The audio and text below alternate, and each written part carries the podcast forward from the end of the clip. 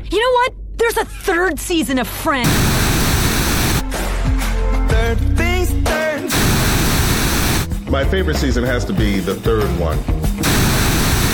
By, by, by the third season, I was completely wasted all the time. I. So before we go on with the third I have been a rich man and I have been a poor man, and I choose rich every fucking time.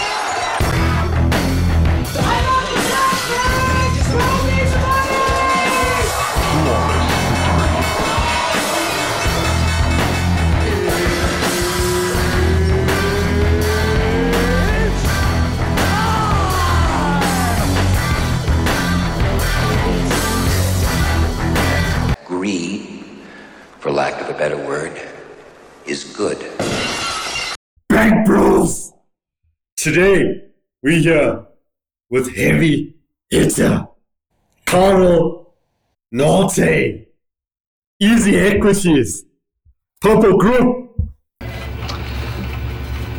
Well, well, well. How the turntables.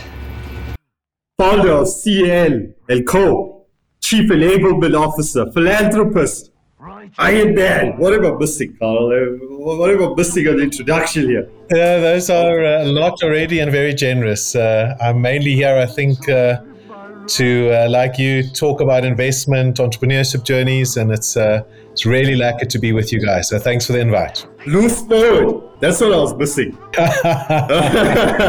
That's a very rude thing to call someone. I don't know if we should ever get into a rugby game. It's a very rude thing to call someone. I said forward. I didn't say hooker. And joining me today, HBK Shawn Michaels and Booker T. How you boys doing? Good. I'm great. I'm happy to be here. Happy to chat to Carlo today. I think we're gonna have some fun. Definitely. New season. New season. How was rugby on the weekend? Excellent. Must I ask you about the penalty try? Was it a penalty try? I'll take the points, but it wasn't. it's terrible. It was awful. It was awful. Well, we'll take the points, and it. Uh, yeah, I think it's going to give a nice boost to uh, to a few people that were doubting us for the World Cup, and I'm sure we're going to talk a little bit about the World Cup. We are. We are. Does everybody know about your uh, about your uh, rugby career in history? It was short lived. It was very short lived. Oh, well, it was pretty impressive. Uh, listen, we tried it. Uh, I mean, I've, I've, I've definitely I've lost a bit of weight since then, so I can't take a tackle anymore. But if any, anyone listening out here wants to come and tackle me, you're gonna go through Carl first. That's for sure. But I was the best. But we're gonna chat about you know the stuff that you do to stay fit, Carl. I think it's quite important. Much of uh, our community and Fin Twitter, you know, they eat way too many garage pies. They love McDonald's. They stuff their faces in those KFC buckets. You know you are out there. So we're gonna we're gonna chat about that. But Carl, let's kick off with you. I mean, listen, your your career story is incredible. Right? You start working for CNA when you're in school, child labor, when child labor was a thing, right? Pre pre democracy. You end up you, you end up becoming a program exec for the BBC in London. And I'm gonna pause there because I want you to help us understand what does a program exec do and what programs did you buy? so uh, it happened fortuitously. I uh, got a temping job because I ran out of money before my study started.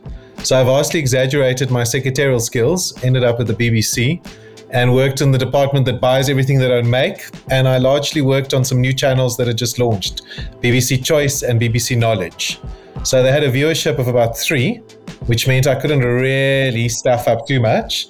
Um, so it was a great place to learn. And one of my great joys, one of the programs would be bought and reshowed was Dallas. I rewatched every episode of Dallas. Who shot JR? Yeah, exactly. Remember that. So, you know, uh, Carol, it's uh, it's uh, it's ironic that it, w- it was called BBC Choice, and that's what the and that's the choice you gave people. what, a hor- what a horrible choice, but anyway. what kind of choice is that, Carl? What kind of choice? I mean, listen, I, I have to say, we have more people that listen to this podcast because, you know, you had three people watching. We've got four people listening. So, and hopefully we'll give them better content today. But the BBC was a great learning experience. I loved it. It was uh, it was a really good uh, good time of my life. Okay, so how do you go from being a man in entertainment, and I'm saying entertainment in parentheses, but you're entertaining people, and you end up in insurance, right? And you know, you you create this. I mean, what I can only describe as a juggernaut, right? I know you don't want to call it a brand consultancy. Consulting is, you know, maybe a dirty word that we throw around, but I mean, how? How do you get from the BBC to building this machine? So a lot of it, I think, like many people's luck. But I left uh, England just before I got permanent residency because I wanted to come back to South Africa, and I came back thinking that with my experience in the BBC, obviously being such a nice and clever guy, I'd walk into like a brilliant job and basically run Media 24 Mnet. Nobody responded to my uh, CV. Uh, not one single person. So that was a little bit of a, a wake up call. And I then got a job at the at Independent Online, working as a sub editor, night shift in Cape Town. So my shift started at 12 o'clock, and I earned uh, basically just enough money to pay for my travels, my petrol from Stellenbosch where I stayed. And yeah, long story short, I then got a phone call from my ex headmaster asking me to come speak at our school, not because of what I would say, because I think he was uh, not, uh, he knew what he would get. But in a previous life, I'd been chair of World Universities debating, so I could speak. And in the audience were uh, two gentlemen, one uh, headed up Nedcor Retail and the other one Hollard Insurance. And they contacted me and offered me a job, and I was very offended that they would think that I, as media person, work in insurance or banking. I was was really offended. How dare you! Uh, but I chatted to them, and both of them are still to this day very, very close friends of mine. And I ended up working for Hollard because everybody said go work for Nedbank because nobody had heard of Hollard, which at the time had probably about 200 employees, was seventh smallest insurer in the country, and it's not a decision I regret at all. I uh, learned a lot about insurance from from the team there, and it uh, and that's how I got involved. So uh, by luck and saying yes. But but Carl, why did you still live in Stellenbosch if you were driving all the way for the night shift every day? That's the only thing I got out of that. And, and I need to because know I could stay for free. okay. I could stay for free. So that was the reason. So, Carl, I, I mean, I'm going to ask a question. His word come right now and they say, Carl, or if Boer Soek 'n Vrou come to you and they say, listen, come through and be the exec producer for the show. Would you throw your hat back in entertainment or are you done with this life? We need more Minki van der Westhuizens and content, and you're the man to deliver it. So I'm, a, I'm a big fan of uh, I'm a big fan of Minki uh, and some of what uh, what uh, what Media 24 uh, TV does. But no, now I'd be very offended that anybody would think I'd work in anything other than uh, finance, insurance, banking, and related. So no, very happy where oh, I ended up. Oh, oh, okay. Well, I thought that was our that was our sound bite. That was what we were going to use to promote this. All right, so you launched CNN and company, right? Yeah. Still, still to today, incredibly successful. But then you had this inflection point in your career because you also decide to join Purple Group. Now, I know many people may have turned to you, Carl, and said, listen, you're starting a new venture. You just started your own brand consultancy, but you're putting your hand up to take on two jobs and two really intensive jobs. What was going through your mind at that point? So it was an easy decision for me because uh, the person who approached me was Charles Savage, uh, CEO of Purple and founder of Easy Equities. We'd been at school together, so I'd known Charles for many years. Hadn't seen each other much in the interim. Every now and then, had a beer, and I bumped into Charles at uh, the Comrades, where he was welcoming his wife, who's a brilliant athlete, back. Uh, I was running my first uh, Comrades, and I bumped into Charles, and uh, he said, let's chat. He then introduced me to his Exco team, and I loved the guys. Uh, I loved what they articulated they wanted to do. As a kid, I'd read my father's financial mail, didn't really understand stuff. I studied law and arts and literature was far more my game, not finance. But I always had this inkling that I, you know, there was something in there. And it just, the penny dropped when Charles and them spoke because it was finance for the first time that was accessible to me. It wasn't a whole bunch of highfalutin crap being spoken. So, you know, what did I have to lose? You know, easy equities, nobody knew about it. It was brand new. Give it a go. So uh, it was an it was an easy decision to make, and certainly not one that I've regretted. So, Carl, you said you met Charles at the finish line, right? So I'm guessing that that was about what 11, about ten minutes before the twelve hour cutoff. Was that his time? So no, so Charles, this is interesting. So I this was my first comrades, and, and I just had one goal. I did not want to be that guy, the one guy that's on the newspaper page that doesn't make the cutoff. That was my only goal. Um, Charles's wife that year, who uh, she's a super strong-willed person, was ill. She should not have been running. Uh, no, no doctor. She's not been running. Jesus. So she was actually running slower, which meant we finished roughly the same time. So, so Carl, her her worst day was your best. Exactly. often the case with women and men. They were their their worst days often our best. So it's uh, That's right. it's good. And then there was Charles in an area which you cannot get into. If you're the mayor of Durban, you can't get in there. If you're a VIP, you don't get in there. It is reserved for those people who collapse after 11 hours of running. Charles Savage, being Charles Savage, was so concerned about his wife, he was there. And he was not the first thing I wanted to see when I crossed the finishing line. The face of Charles Savage was not what I wanted to see. But there he was. Uh, and then, you know, not well done on running, mate, not congratulations. Come and talk to me about easy equities. That's, you know, typical Savage.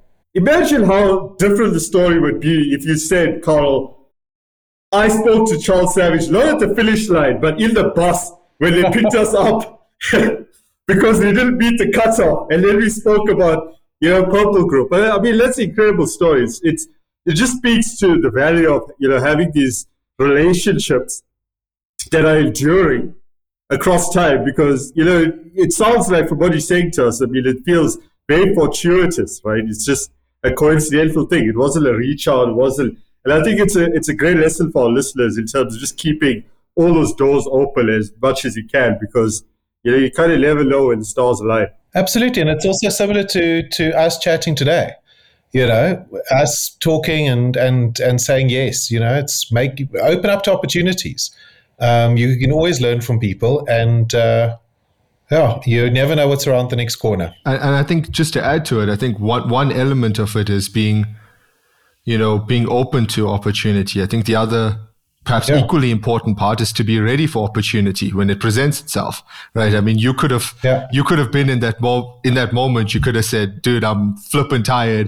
I just ran 80 kilometers. Like, I don't want to think about this." Um, and that would have Yeah. been it. But you know, you were Yeah.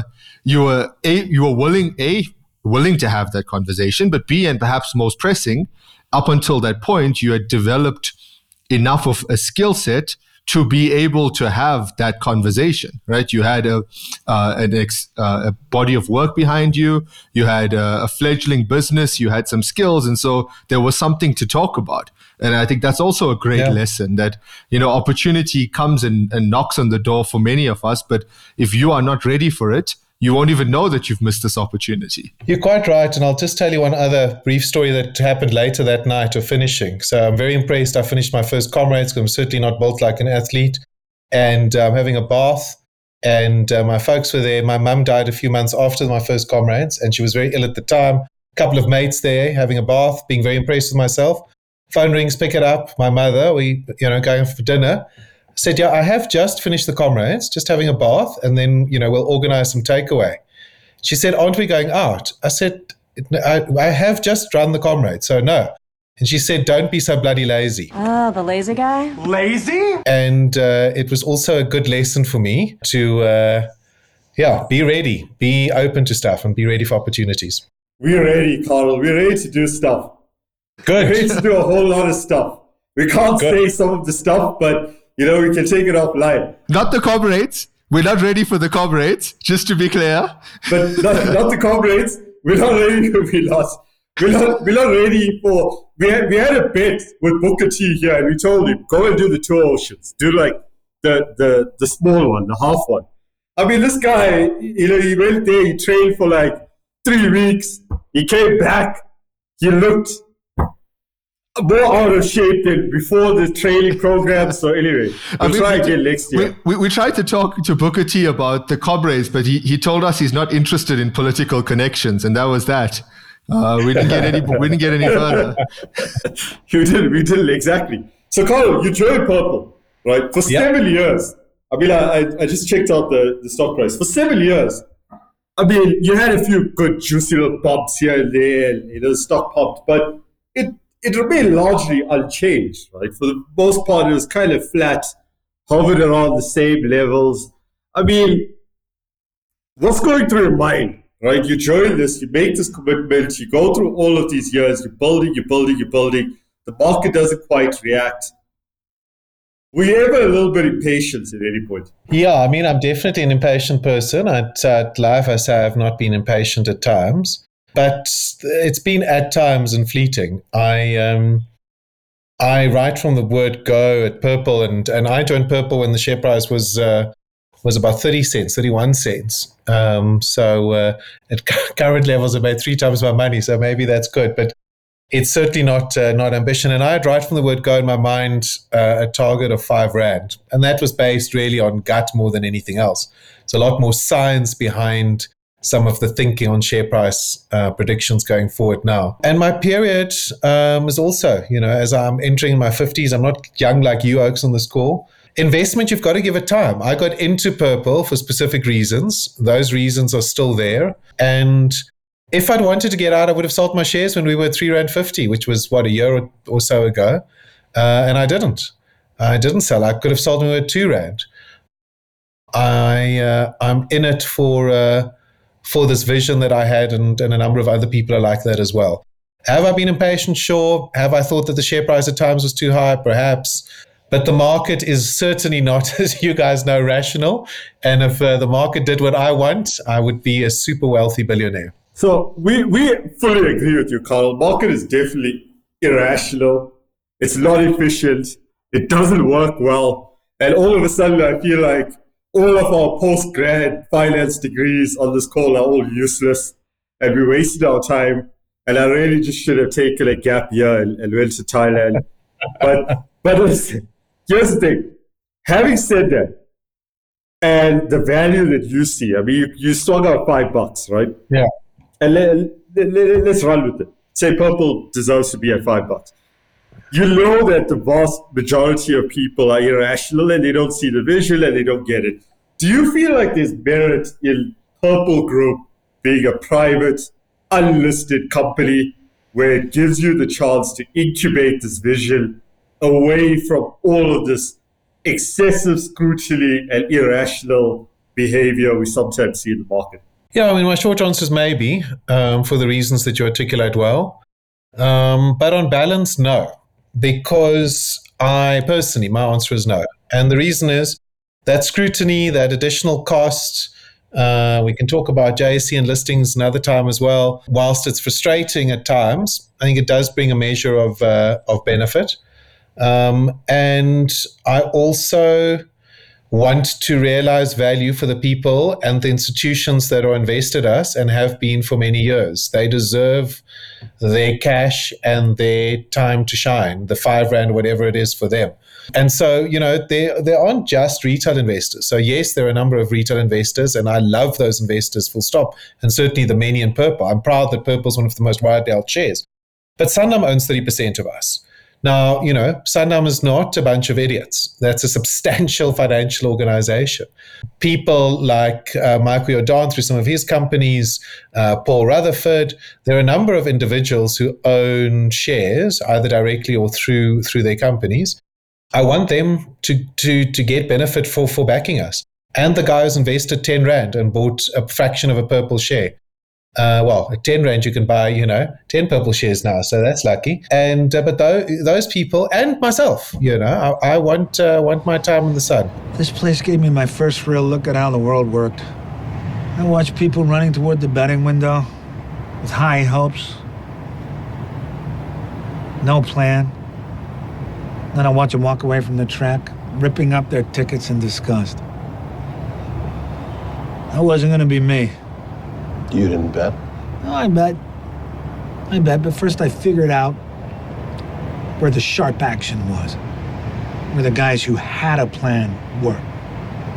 Guys who grinded, took the guesswork out of it. They knew which drivers had been rested. They knew which horses were ready. They also knew which ones were on last legs. How'd you meet those guys? I didn't at first. But I figured out that they always bet late and they bet heavy. So, long answer to say maybe there's value in it. You know, I'm not going to waste my time and uh, and uh, chasing uh, taking purple uh, private. I, I know that uh, that Charles and, and others, as I said, there've been conversations, but it's it's not a it's not a focus. Got it. So, I mean, look, things are chugging along at this period. Yep. And then, bang, COVID hits. There's GameStop. There's this meme stock euphoria. Everybody's trading stocks. I mean, in the space of two years, your stock price rallies up, what, more than 750%. Seven and a half times your money back, Carl. Then, I guess you're a pretty nice penthouse in the Atlantic seaboard if you wanted it. Maybe comes in with a nice Ferrari and then you're a motorhead. It's tempting, juicy. I mean, you walk around at that point in time. Hairdressers are dishing out stock tips. You know, what, what stock should I buy? People are talking about stocks around the braai. Influencers are out there pumping recommendations. You've got online chat rooms are exploding. Headlines are full people becoming overnight millionaires. What's it like inside the boiler room in that point in time? So I mean that it was fun. It was exhilarating. It was exhausting. It was crazy, but it was good. You know, I had no time to think that I'm even going to vaguely sell my shares or do anything else because we were head down working. I walked out of our office with my uh, computer, set it up at home. Uh, I was looking after our client engagement team at the time. Um, they pivoted and, and immediately started handling massive increases of volumes. We took over a massive book of business for Satrix, massive. So we were hell of a busy. Uh, we were dropping tons of balls. We were innovating. Overnight, we launched Donate for Good, which is still, you know, raising, you know, millions for, for charities on the platform thanks to the community members. And there was no time to have meetings or strategy sessions or discussing or it was just head down. And uh, yeah, it was exhilarating. It was. Uh, it was good. You know, I'm proud of what we did. We didn't retrench anybody. We supported people who were getting into investing for the first time. Um, could we have done some stuff better? Sure. But but overall, I'm I'm proud of what we did, and, and I'm proud that we got through it. Yeah, Carol, I guess there's that old cliche, right? It takes decades to be an overnight success, and yeah. so you guys were building and building yeah. and building and and c- creating that trust. And you know, when the time when when the stars aligned, you were there and you were ready. And and it, I I don't yeah. doubt for a second it took a lot of hard work, but the foundational pieces made that possible. Yeah, and we definitely, I mean, obviously didn't didn't prepare for that. So, you know, we say internally now, and it's pretty obvious. So, fractional shares that was a big unlock for easy equities right at the beginning when Charles came up with the idea. Fractional shares. Next big thing, COVID, as you say, that you know massive surge of, of clients.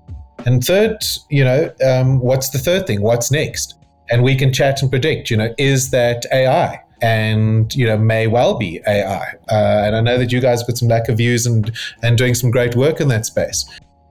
But Dubai, what is the next thing for us that's going to be that next inflection point in this investment space? It's buying buying a, a wine farm, Carl, or investing in a, investing investing in a rugby team. You know, yeah. let's let's do something that's a lifestyle asset. You know, you can have a bit of fun doing it. Listen, I bet on the previous American, not the previous one, when Trump became president. Well, I also happen to call him a lightweight, okay? And I have said that. So I would like to take that back. He's really not that much of a lightweight. He hit my hands. Nobody has ever hit my hands. I've never heard of this one. Look at those hands. Are they small hands? And he referred to my hands. If they're small, something else must be small. I guarantee you there's no problem. I guarantee. Go ahead. And uh, Trump and uh, who's the British Prime Minister at the time? It was David uh, Cameron. Corbyn. It was Cameron. Yeah, no, but, and then Corbyn took over, and yeah. I'd had a double bet, and it came true. I mean, I never thought, and I won money. So maybe we should go into some betting on the on the Rugby World Cup, predict some games. I like that. I like that. You set us up nicely. So, yeah. Colin, I mean, you look at this two years of just absolute euphoria. It's manic, right? And you know, you, this roller coaster is moving really fast, and maybe things are starting to overheat. Was there ever a point through this period of the purple group stock price rally where you ever sat back and thought, maybe things are overheating, maybe our stock prices run a little bit too hot, and maybe there's just a lot of good news being priced in in a really short period of time. So, I mean, taking into consideration that I think five rand is a fair price, you know, 350 wouldn't be too hot for me, but the timing would be off for me. Um, like now, I think our, our, share price is undervalued. I think it's it's worth far more than the than the 90 odd cents wherever we are. Highly undervalued at the moment. Um, so was the 350 too high at the time? Yeah, I think it potentially was. Is it too high? Full stop. No because it's not at five rand, which is you know where I think the company is valued. And I, as I said, when I had five rand years ago when we started, it wasn't based on metrics.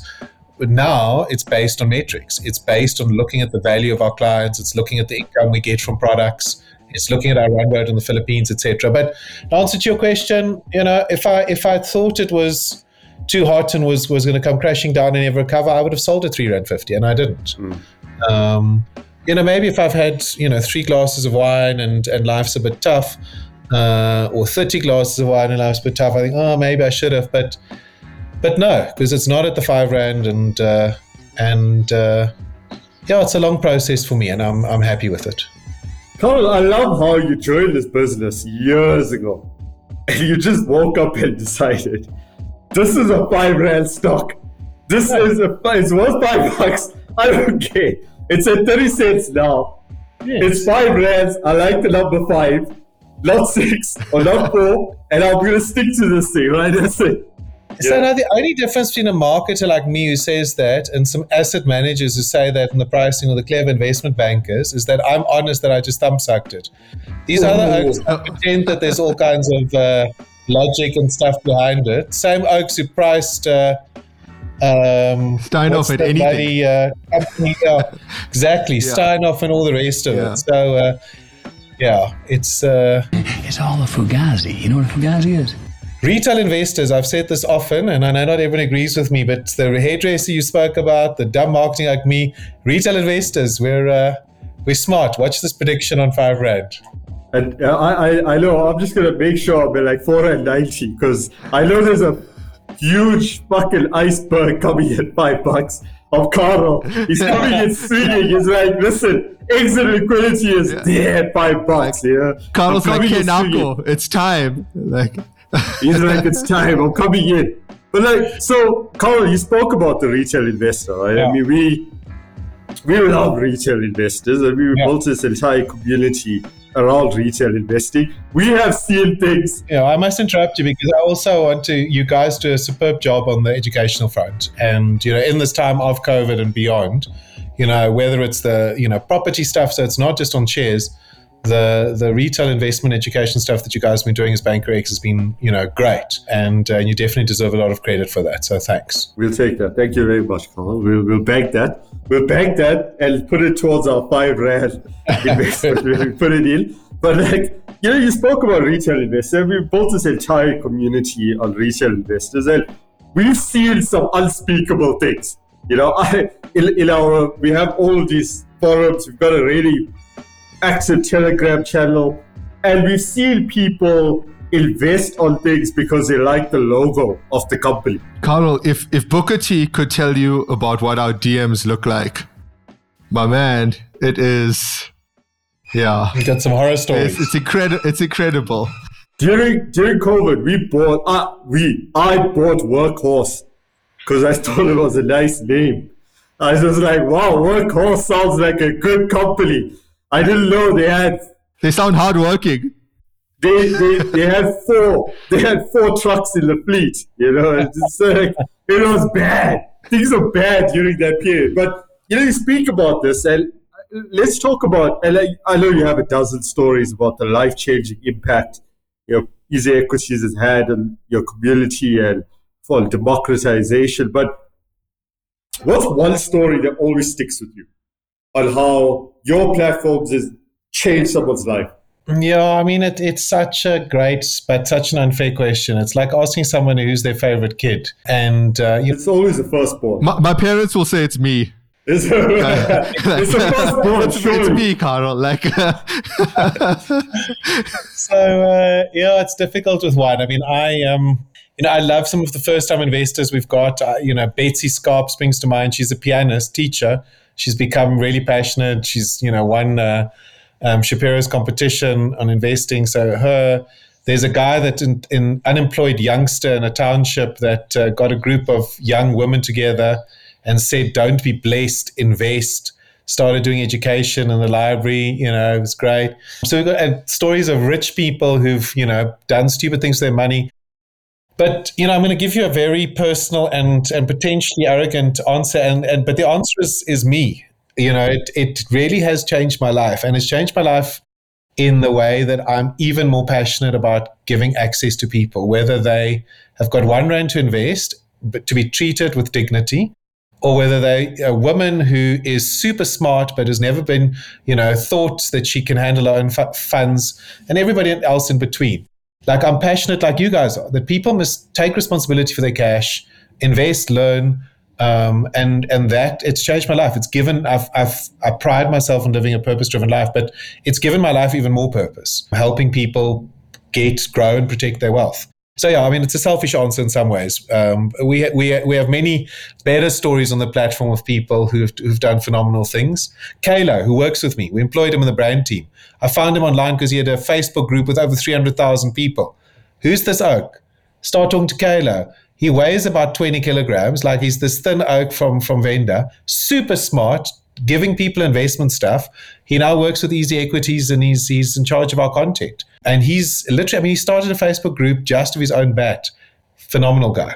Uh, look, I, I read his emails every week. He does the the the corporate actions. It's fantastic. Yeah, it's really it's yeah. great stuff. Yeah, dividends. Thank uh, you. And he's yeah, he's young and he's learning. So thanks, Akshay. Definitely. He's going to be listening to this. So uh, he'll be chuffed. Thank you. If you're listening to this, please eat. We know you can't be, don't, don't spend all your money on stocks. No, he, he, uh, Kayla told me the other day when he went, he, he used to play rugby. So first of all, I was laughing for about 10 minutes because I couldn't imagine. Was he it. the post? And then he said it was funny because it was until they like carried him off the, the field.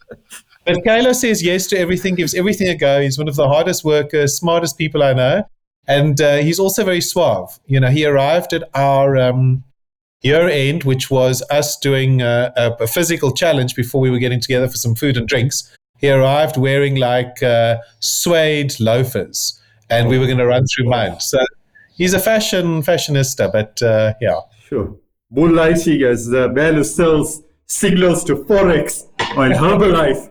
Or, you know, insert your favorite MLM into that conversation. But like, but Carel, I mean, we spoke about the benefits, the upsides of creating this platform that enables democratization. Right? I've said it countless times. I'll say it again. I mean, Easy Equity has done an incredible job of democratizing access and creating this channel of accessibility that simply did not exist before. It's a brilliant solution to a really burning problem. But we know, having been entrenched in this space for such a long time, that democratization sometimes has a dark side. Right? And, and we've seen that. We've seen that dark side manifest itself, you know, here and there. And I want to ask you, Carel, what's the one negative thing that Easy Equities has spawned? Is it you know, some people who are starting off scams promising these guaranteed investment returns. Is it those screenshots that people post on social media with fake profits? The guy, the guys who steal Kalo's newsletter stuff and then post them as Twitter threads and get the props. We know, we see you. We know who you are, but uh, not for today. Yeah, exactly. There's lots of that. I mean, scams have uh, obviously been around pre easy equities and, and fraud and what have you. And uh, maybe there's more of it now because between you and us and others growing retail investment. But, you know, I think the, the negative for me is um, that we still we still haven't done a good enough job uh, on education. And so people think investment is going to be an overnight way to make cash. If you want to make quick cash, you must either gamble or become a criminal and you know you you'll you'll probably go to jail and lose all your cash, but you could make lots of money. Done and done. What's next? Okay, what's next? What's next? Yeah. done and done. You've got us. you sold us. Yes. The answer is yes. yes and yes. If it's so simple, why haven't you done it already? If you're good at something, never do it for free. Investing is not is not an overnight game, and so when people you know see hype, you know don't buy a stock when it's at a certain level because everyone's talking about it. You know, do your research, understand why you're buying into it, and and I think with with easy equities, there's far more visibility. Social media gives people far more visibility. Guys then don't do their own research. They don't apply their own minds, and they they fall for for hype. Um, and I think that has been a negative. Yeah. It's a negative that can be solved from education. That's why what you do is valuable. That's why what Kayla does is valuable. That's why as easy equities, we've got to do way better and way more in an educational perspective. It's why I'm critical of many of the uh, organizations and, and, and others within our sphere. Do they do enough in terms of education? You know, whether it's regulators or the stock exchange or the rest, you know, we, we, we, we can, I think, and should all of us do much more on the education front. Carel, I'm going to get a bit philosophical here. A little bit, put my Deepak Chopra hat on and love it. You know, give some bad advice. But don't you feel a big, and just speaking from reflection, right, is uh, looking at our community, there is an element of instantaneous gratification that manifests itself into this. But when you live in a culture of Uber Eats, stroke Uber, stroke Tinder, stroke, you know, Netflix on demand, where everything you want is at your fingertips, and Yeah. people are sold the output of success without necessarily seeing the ingredients, right? So we have this patisserie with all of these amazing pastries, but nobody seeing the pastry chef. Nobody knows the pastry chef exists. And ties back to you spending seven years at Purple Group without seeing the stock price move and overnight, you know, explodes. But isn't that a function of, you know, Gen Z and millennial culture right now? I mean, I think it's a good analogy and, and, a, and a good thought. I think it is that instant gratification.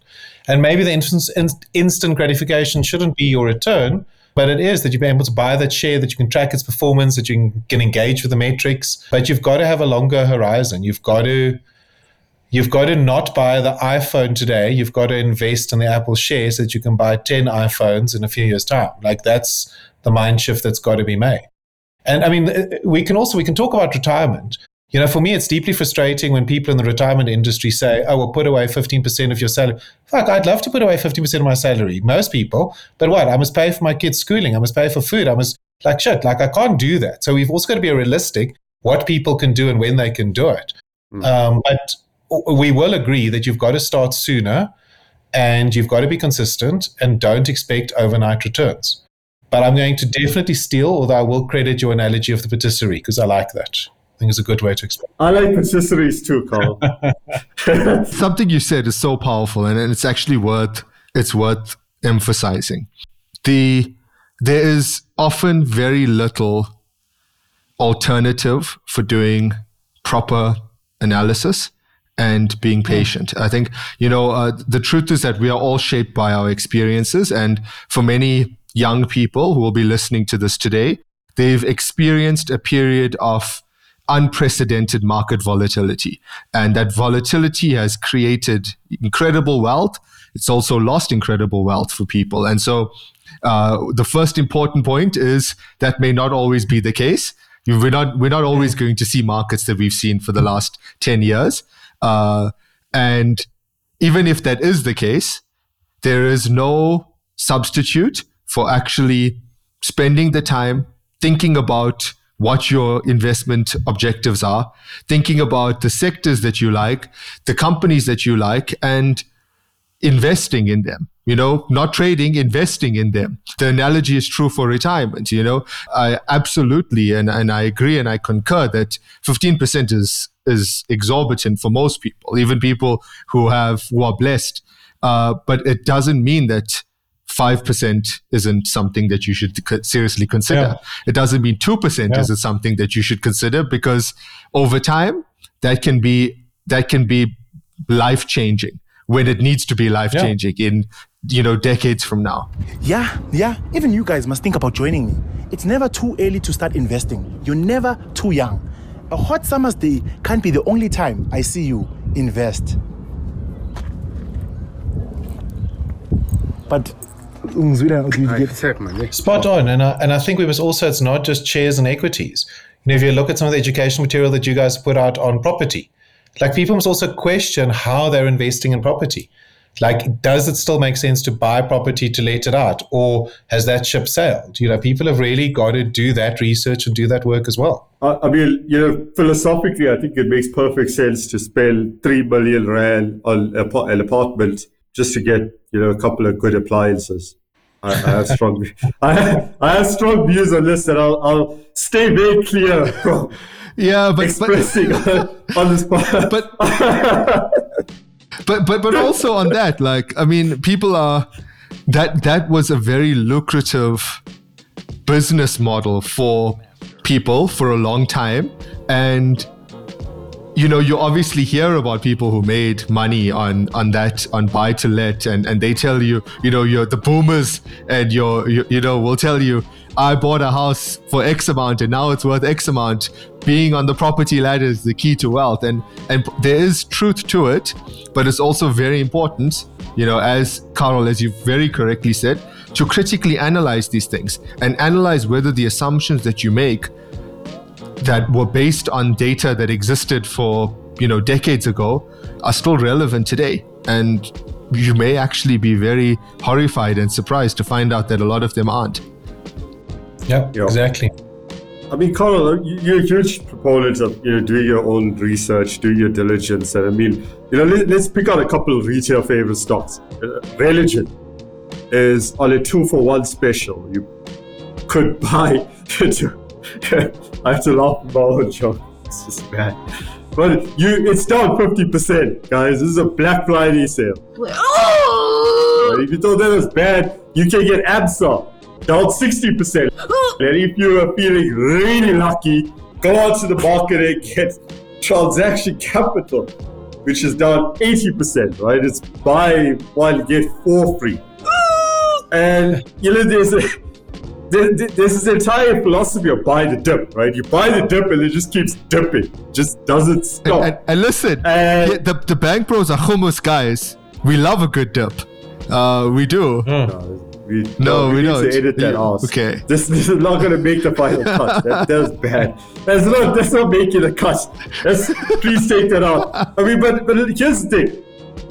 Uh, Carel, and, and this is something we really struggle right? Maybe you can, you can help steer us here.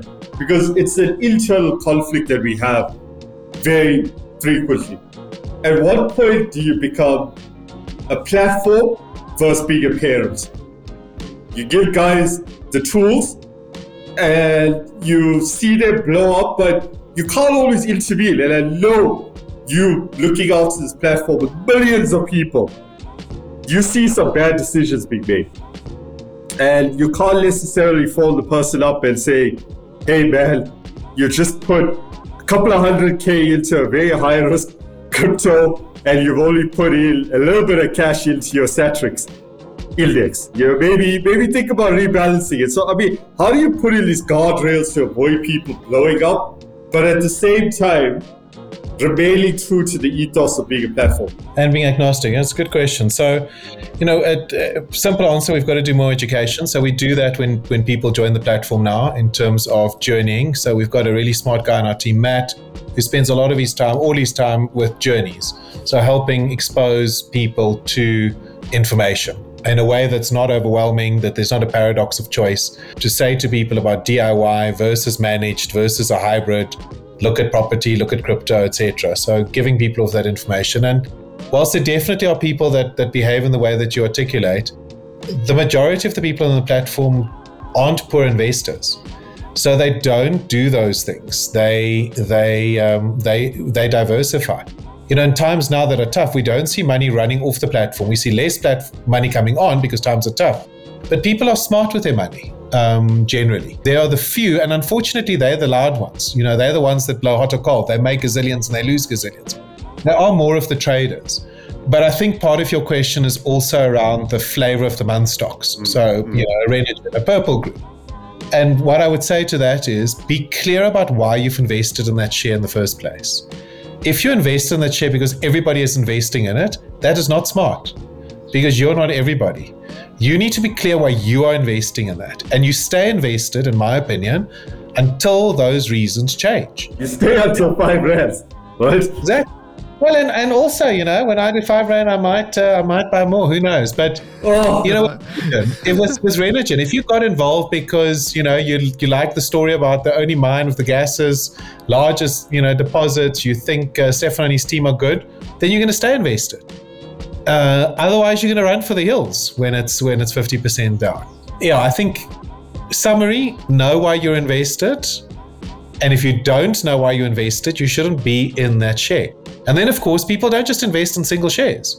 So we must also be careful of defaulting that that's the only place people invest. They invest in ETFs, they invest in unit trusts, they invest in structured products, they invest in property, crypto.